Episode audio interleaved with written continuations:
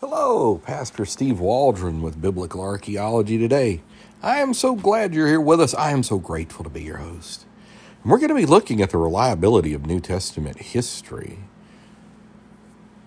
You can have all the manuscripts you want, all the internal manuscript evidence you want, but if what the New Testament says is wrong, provably and verifiably wrong, then it's kind of a worthless book in most areas. I mean, it might be a good storybook or something.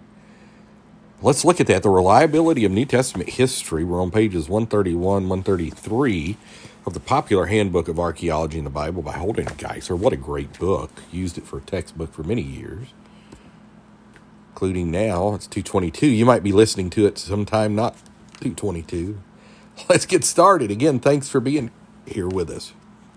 The reliability of New Testament history is overwhelming when compared to any other book of the ancient world.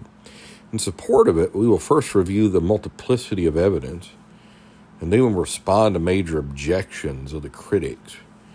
The following chapters will consider the cumulative weight of the arguments in favor of the New Testament's historical reliability.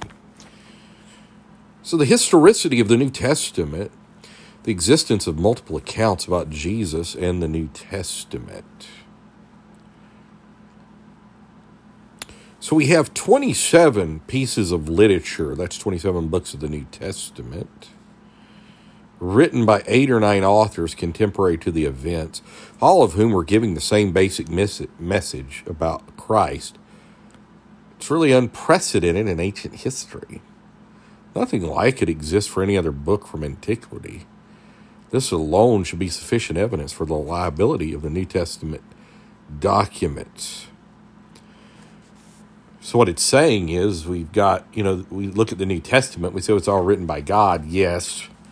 let's look at it from the human angle. You've got eight, nine different authors all saying the same things and even quoting amongst themselves, calling themselves scripture, like Peter did with all Paul's epistles, he said.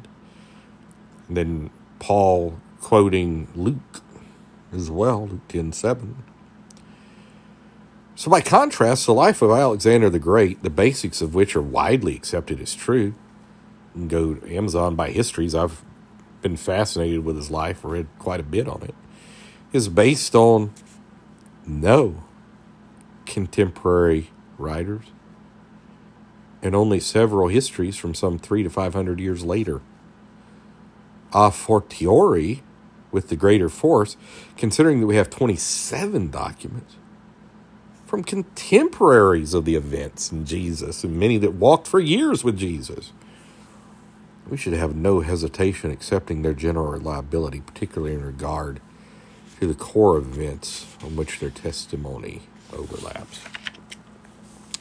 So, with that as a basis, next podcast, God willing, we'll be going into the, or one of the next, very soon, let's just say, the eyewitness nature of the New Testament. I think you'll find it fascinating. Then the confirmation of the historical accuracy of Luke's writings. God bless you. Hey, we're so thankful that you're here with us. Just ask that you pray for us. Leave us a five star review. Helps people find us. We're not on an ego trip. At least I hope I'm not. I desperately try not to be. But they do say that's the best way for people to find just five star reviews. So that's why we ask. Please subscribe, share with friends, family, church family, Sunday school families, college groups, whoever you think might benefit. I've talked to people at a pawn shop, and they're like, Biblical archaeology, yes, we want to listen to that. People are into archaeology, it's a great witnessing tool. So, God bless you.